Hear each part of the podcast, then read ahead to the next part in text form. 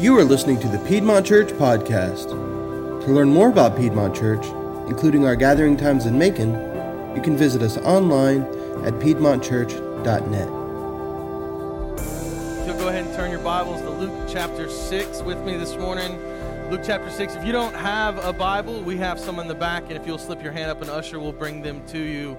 Uh, if you don't own a Bible, this is our gift from us to you. We value God's Word, and we want you in there with us. So, uh, as we dive into this sermon, I, I want to keep in mind, I want you to keep in mind the songs that we opened up and sang this morning. You know, when we kind of craft and pray over the service, there's a reason why we do most everything we do. And we want to set up, uh, as we're moving into this sermon, a, a place where we recognize uh, that, man, it, Jesus has done an amazing work for us. You know what I mean? Like Him coming down to this world, taking on flesh, becoming the, the humble servant, as you, if you will, living a perfect life, dying a, a brutal death resurrecting from the dead three days later, and then saying, hey, if you want eternal life, it's yours. Just, just believe in me. That's an amazing gift. And I want us to keep that gift in mind because I'm not going to lie to you.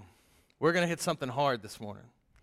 Uh, I want to dive into to, to a, an idea that might have you talking about me at the lunch table, and that's okay. How, raise your hand if you've watched the show The Office. Anybody? Okay, praise the Lord. This one, you know, I feel like I used the illustration recently, and there was like two of us in the room that had done it. So this one might actually hit. So there's a guy in this show. In case you don't know the show The Office, it's literally what it sounds like. It's it's a show about people working in the office, and I think it's kind of a satire on all of those kind of reality TV shows. It was meant to be a show that was kind of looking like a reality TV show, but in fact wasn't. And there's this boss, his name is Michael Scott, and he's kind of eccentric. Um, uh, he, he, really doesn't know what he's doing half the time, and he, he's, you know, uh, just short, you know, a few short of a full bushel there. And then he's got this other guy, uh, a guy named Dwight Schrute. Now, Dwight Schrute's title at work is assistant to the regional manager.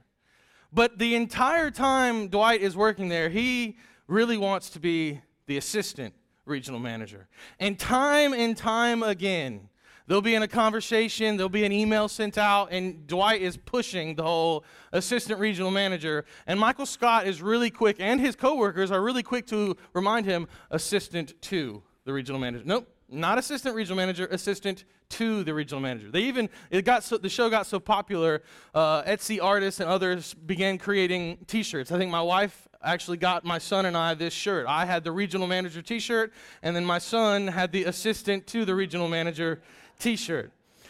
But there's something that happened in Dwight Schrute's uh, life in this show that uh, could be profound for us today, and something that if we're not careful can happen to us. So take take a, a quick glimpse at this clip. Dwight was made this assistant manager in name only. And in our text today, Jesus is going to be speaking to his disciples. And he's going to challenge them and he's going to instruct them to be something. He's going to instruct them to be more than in name only followers. In name only followers. In case you don't know what that phrase in name only means, it's kind of like this, this, this person who says that there's something, but there's really nothing else in their life that lines up with that thing. Like for, for Dwight Schrute in this moment, it's becoming the assistant regional manager. His boss literally says, No, nothing's changing. Your name is the only thing that's changing, right? Kind of a formality? Not at all, right? I'm just kind of throwing you a bone. This doesn't actually mean anything. And if we aren't careful, our Christian walks can become and maybe even be the same exact thing. Let's go a little deeper into this in name only. Urban Dictionary, in case you don't know it, it's not at all credible, but they have a definition for in name only. They say it's nominally, formally, not actual, only by terminology. I don't know if you understood that, but here's an example sentence they gave The president is the head of the country in name only. Congress makes the law. They even go further in Urban Dictionary to give a Christian in name only definition. They say when you push pro Christian values, but ignore everything Jesus said about helping your sister or your brother and loving everyone unconditionally. They then gave kind of a, a, sample conversation. Susan goes, You know, Bill is such a strong Christian. And then John goes, Hardly. Bill is a card carrying member of the KKK. He's more of a Christian in name only sort of guy. And here's the thing is we're going to dive into this text. I think the reality for, for us in the room is we don't wake up going, you know what? I want to be an in name only Christian. I don't think we wake up and, and make that decision. I, I do think somewhere along the lines, what happens is we may have walked down an aisle, said a prayer, we grew up in church, we went to a camp one day, and the emotions got stirring, but something happens along the years. And what we kind of fell into, maybe, we just kind of slipped back out of. And so we're real quick in the South to Facebook status Christian. But sometimes we're real slow to actually walk in that name and actually be that name. And maybe, maybe at times it's because somebody kind of modeled for us. Here's what it means to be a Christian, and that model might have been broken. Maybe there's a sense where we just missed it. I don't know what it is, but my prayer today is that we can all lean in and learn to take a step in following Jesus and become less in name only Christians and more devoted followers of Him. So, as Danny read for us this morning, we're going to dive directly into this text. Luke chapter 6, beginning in verse 17. So, Jesus has chosen his 12 apostles after a lot of prayer we spoke about last week, comes down from the mountain. He's been praying about choosing these representatives, these people who will kind of lead the charge, especially once he has resurrected and ascended back into heaven. And he chooses these 12 folks out of a group of disciples. He comes down, and then it says in 17, and he came down with them and stood on a level place with a great crowd of his disciples and a great multitude of people from all the areas around. So Jesus is about to begin to preach the most famous sermon ever given the Sermon on the Mount. And I, what I want to notice right here as we dive into the beginning parts of this text is there's three groups of people that are going to be highlighted by Luke. And I don't think these are just happenstance. I think the Holy Spirit inspires Luke to say every single word he's going to say. So let's dissect these three groups of people. The first one, it says, He came down with them. These are those apostles. These are those people that Jesus had chosen to be the followers and to be the leaders and to be the, the kind of the head of the church once he has gone. So look at Camp One. These, are committed people. As we talked about last week, fans and followers, these are true followers. These are people who say Jesus is everything, but it's also people who are flawed. It's also people who, in a couple of months down from this place, they're going to watch Jesus die on a cross, and in, for three days, they're going to doubt everything they thought they knew.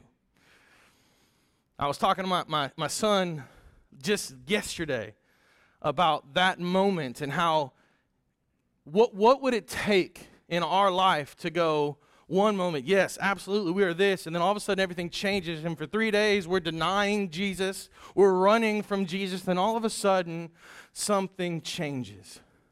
I was talking to him about the, the, the, the truth of Christianity. People come up from the outside and go, ah, that whole stuff is made up. Well, is it made up that these dudes who had left everything to follow Jesus all of a sudden gave up everything to save their skin? I don't know Jesus three times, Peter denies. And then yet, three days later, they're sticking their neck out for this guy. They're going, No, I've seen him. Many of them die horrific deaths. A lot can happen in three days. These are the first group of people, these apostles, this broken, ragtag group of people. The next group, it says, he came down with them and stood on a level place with a great crowd of his disciples. So Luke's still using this language from last week's sermon that we talked about. This, this group of disciples, in this case, is really just those same people who he had just chosen the 12 from, but the ones he didn't choose. And so here they are a, a, a group of people who some may still be second guessing. How did you choose Judas? You know, he seems a little sketchy to me. That guy has the gift of discernment, right? And, and this group of disciples is some people who are fans and they're just there because Jesus is healing and doing some amazing things, but there's others in there who are, who are followers. They're committed to the calling. So you got two groups. The third group right here is the great multitude of people. Now, we know that this is a group of people who haven't necessarily said that they believe in anything, but man, they, they want some healing. Now, I, I don't want to make an ecclesiological, ecclesiological argument here, basically a, an argument that say this is how the church should be, but what I love in this moment that Luke sets up for us is that he shows us that Jesus is about to teach to a large group of people that's made up of three different groups of people. And I think if we're not careful, sometimes we go, you know what, the church is only for that clean group of people. Those maybe those apostles are really just the committed followers. The church isn't for people who are unsure. The church isn't a place for people to come and ask questions, it's just a place for you to come and assimilate. And I think Jesus might be giving us a different perspective. I love that he's teaching a diverse group of people because here's the deal we will never reach the lost in large numbers if all we ever do is set up our Christian worship services and hope uh, and, and our Christian Bible studies, and we hope that people who aren't Christians come. Like you know, as a Christ follower, you've been called to make disciples, to go out and make proclamation of this good news, this Jesus that we have.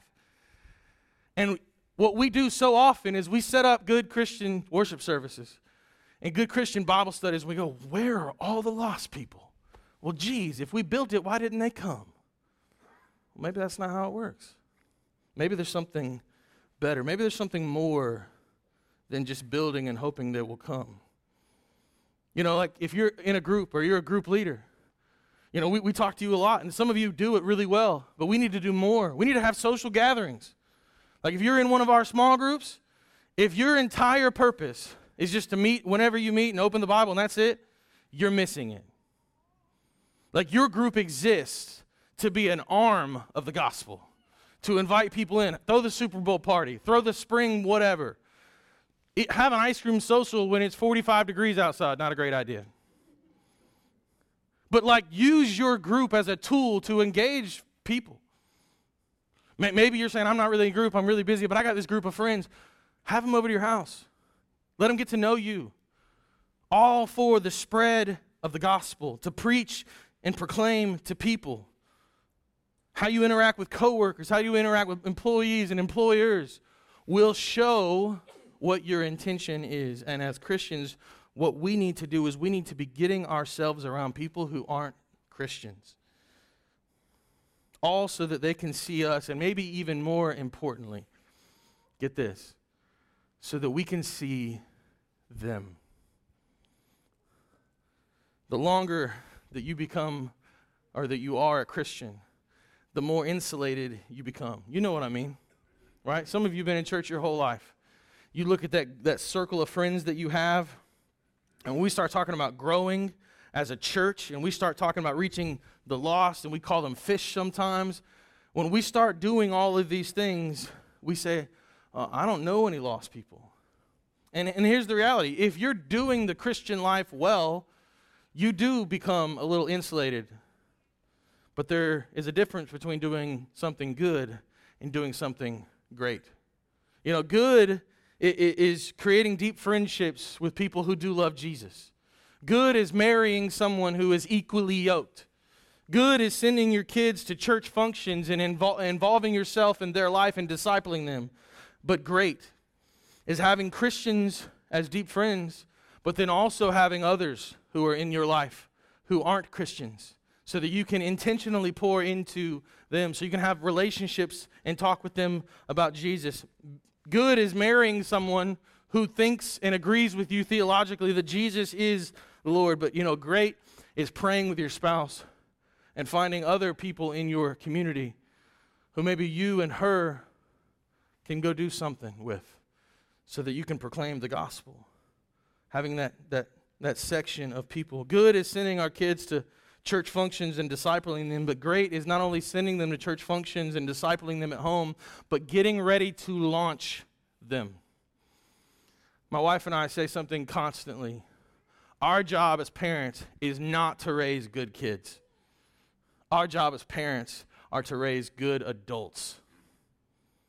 And so, what that means is today, I might make a decision that some of you disagree with. But tomorrow, I'm hoping that that decision pay, pay dividends and yields fruit in the kingdom. There are things that we have conversations with our kids about today that someone go, that's uncomfortable, that's hard, that's whatever. And I'm going, it is. But you know what? I don't need my eight year old to be an amazing eight year old. I need him to be an amazing man of God. And that's what I'm raising him to be because he won't be in my house forever. He's going to leave me. And even when he's in my house, you know, parents for teenagers, it's kind of like they're in your house, but they're not of your house, right? like you kind of you kind of you kind of lose a little bit of control at some point. You know, as a dad, you're like, when is this kid going to get bigger than me, and I can still kind of intimidate him, like, and, and you know, you, you're just kind of playing that game. Maybe I can, you know, give him a carrot stick this way. You're just you're really as a parent, you're doing the best that you can to point them to Jesus every single day. That's what going from good to great is. And until we can see, feel, and empathize with the lost around us, we will never truly have a heart for the lost because all we ever hang out with and see is each other in Christ. And we're called to do that. But what do you see Jesus model? He has that tight knit, those Jesus followers. But then he takes moments and he leaves that and he goes into the uncomfort and the messy of broken and, and people who are far from him. And he says, Look, here's a better way. He shows them through solid relationships. We need to get close to people who are hurting from God or who are far from God the hurting, the broken, the struggling. And we need to share the peace that surpasses all understanding. But here's these three groups. But here's the, the, the, the specific thing we need to lean into. Who does Jesus address in this Sermon on the Mount? So we read this text, and it can be a very difficult text to go, you know, uh, those, those things don't sound like, you know, blessings, and those things don't sound like woes. How, how, do we, how do we siphon through this and filter through and get the direct meaning? But it goes back to what we sang about who you are in Christ, what he's done for you, and then we look to see who he's speaking to. In verse 20, he makes it really clear. He says, He lifted up his eyes on his disciples and said, Notice, Luke points out the three groups of people who are in the crowd. You got the apostles, you got the disciples, and you got everybody else. Now he shifts his language a little bit and he says disciples only, but that what that really means is the followers not the fans. So now we have the committed followers of the disciple group and the apostles, and Jesus is preaching over everyone, but he's preaching to those who call him Lord. It's very important. It's very important because he's about to go into this idea and he's going to flip the kingdom upside down. Let me show you this, this picture that I have up here. Which group would you rather be? Would you rather be the poor, hungry, weeping, reviled? Most of us wake up for breakfast like that, right? That's what we want. That's, that's the bowl of Wheaties we want to eat. Man, let's be poor. Let's be reviled. That is not what we wake up to. What do we want? We want to be rich. We want to be full. We want to be people of laughter. You know, you go to somebody's house and they never laugh. You're like, I never want to go back to that person's house, right? But if, man, if there's laughter and there's joy, man, you want to be there. And then because of those things, people speak honorably about them. And Jesus puts these two categories out there, and in the world and in our flesh, we would always choose rich, full, laughing, honorable now. But what does Jesus say about them? He uses this term blessed. And, and it can really be translated as happy or joyful or whole, content. He says, Bless those who are poor who are hungry, who weep. You're blessed if you get excluded and you get reviled. And people look at your name as evil. But you should be weeping if you're rich, or you're full, or you laugh a lot now, and people speak well of you. This can be a difficult text because I don't want to be poor. I don't want to be hungry and I don't be weeping. Now, Luke has a very special perspective in his gospel. Luke oftentimes attaches spiritual things to physical things. So throughout this gospel text, what Luke is going to do is he, he's going to associate if you are rich in spirit, in Christ, then you don't need anything else. So you might find yourself in a different financial position. But Matthew's account gives us a little deeper picture and a little more intentional perspective, I think, sometimes to help us understand what exactly was Jesus saying to his disciples in that moment, something we can connect with today without having to read all 20 something chapters of Luke right here and right now to really understand. He says this. If you can go to Matthew chapter 4 at a later point, we're not going to walk through it this morning, but he basically says, Those who are poor in spirit. These are those people that, that know that they're dead in their trespasses. These, these are folks that know and recognize their need for Jesus. If you're, if you're poor in spirit, you recognize that you're, you're dead in your trespasses. And outside of Him, there's nothing that can be done for you. You're just, you're there. And you are happy and content because you know who Jesus is. Matthew goes on to say, Those who hunger, blessed are those who hunger. And what he's really kind of implying in that text is hunger for him. They recognize that Jesus is the bread of life. Those who weep for the lost is what he's saying. Not just those who weep, but really who mourn for the people who are far from God, those, those hurting, broken people. When you have that sort of heart, when your heart breaks for what his heart breaks, then you find joy and contentment and wholeness and shalom. And what Jesus is saying, both through the gospel in Luke and in Matthew, is this idea that when we do these things, when we weep for the, those that are broken, when we're poor in spirit, when we're, when we're hungry for more of the bread of life, when we do those, then we will be excluded, we will be reviled, and we will be spoken of as evil. You know why? Because you haven't been an in name only follower. You've been set apart. Your life has been different. And when we come face to face with the glory of Jesus,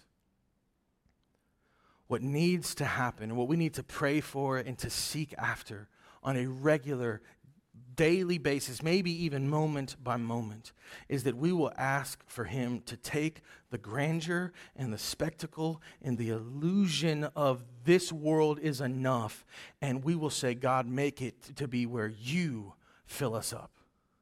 You are where I find my wholeness. You are where I find my happiness and my joy in all things in this world. This isn't just a formality. If you are in Christ, He says He has set you free from this world and from sin. And He set you fr- free from those things for Him and His people. You know, too often our, our Christian faith can seem a lot like, if we're not careful, if we're in name only, it can seem a lot like self help and improvement. And it, it's looking at our moral and ethical behaviors.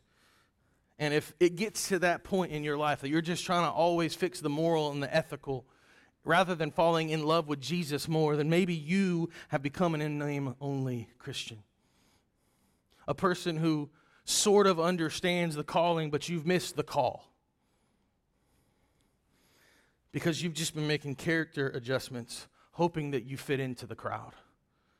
When, when I used to preach to students, we used to talk about that checklist Because when we're very young in the faith, and especially when we're in high school, if we're not careful, we can look at Christianity in being in Christ as this do's and don't list. And I think as we mature and we, we, we, we grow older, if I'm being honest, that list doesn't go away. The language just gets a little more intellectually driven.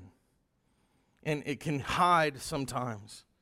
And we forget that our character will look a lot like the character that He's want us to have when our heart looks a lot like the heart that He's given us rather than the heart that we continue to corrupt.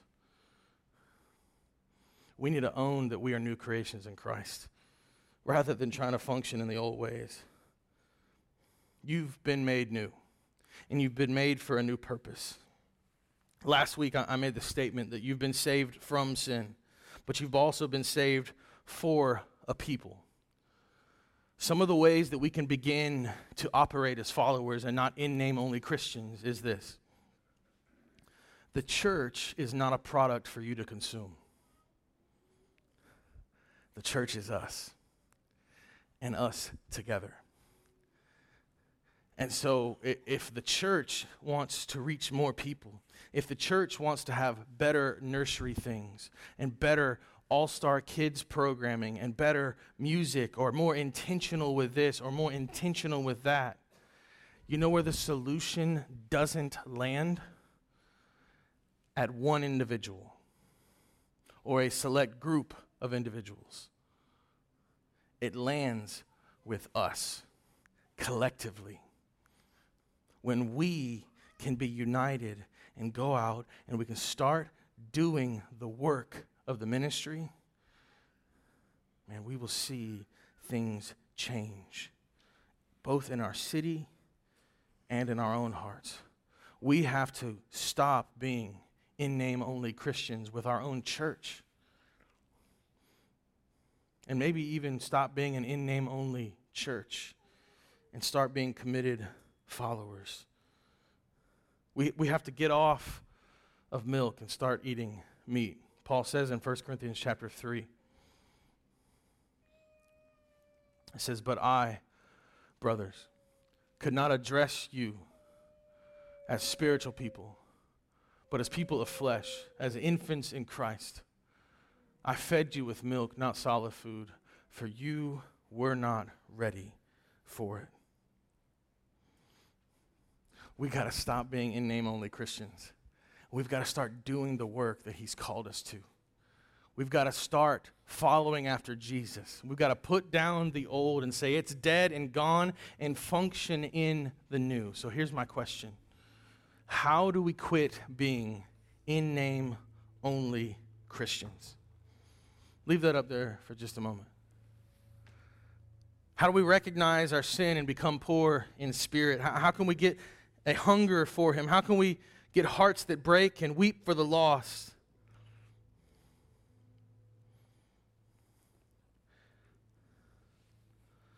How can we stop consuming this thing that we were made to produce?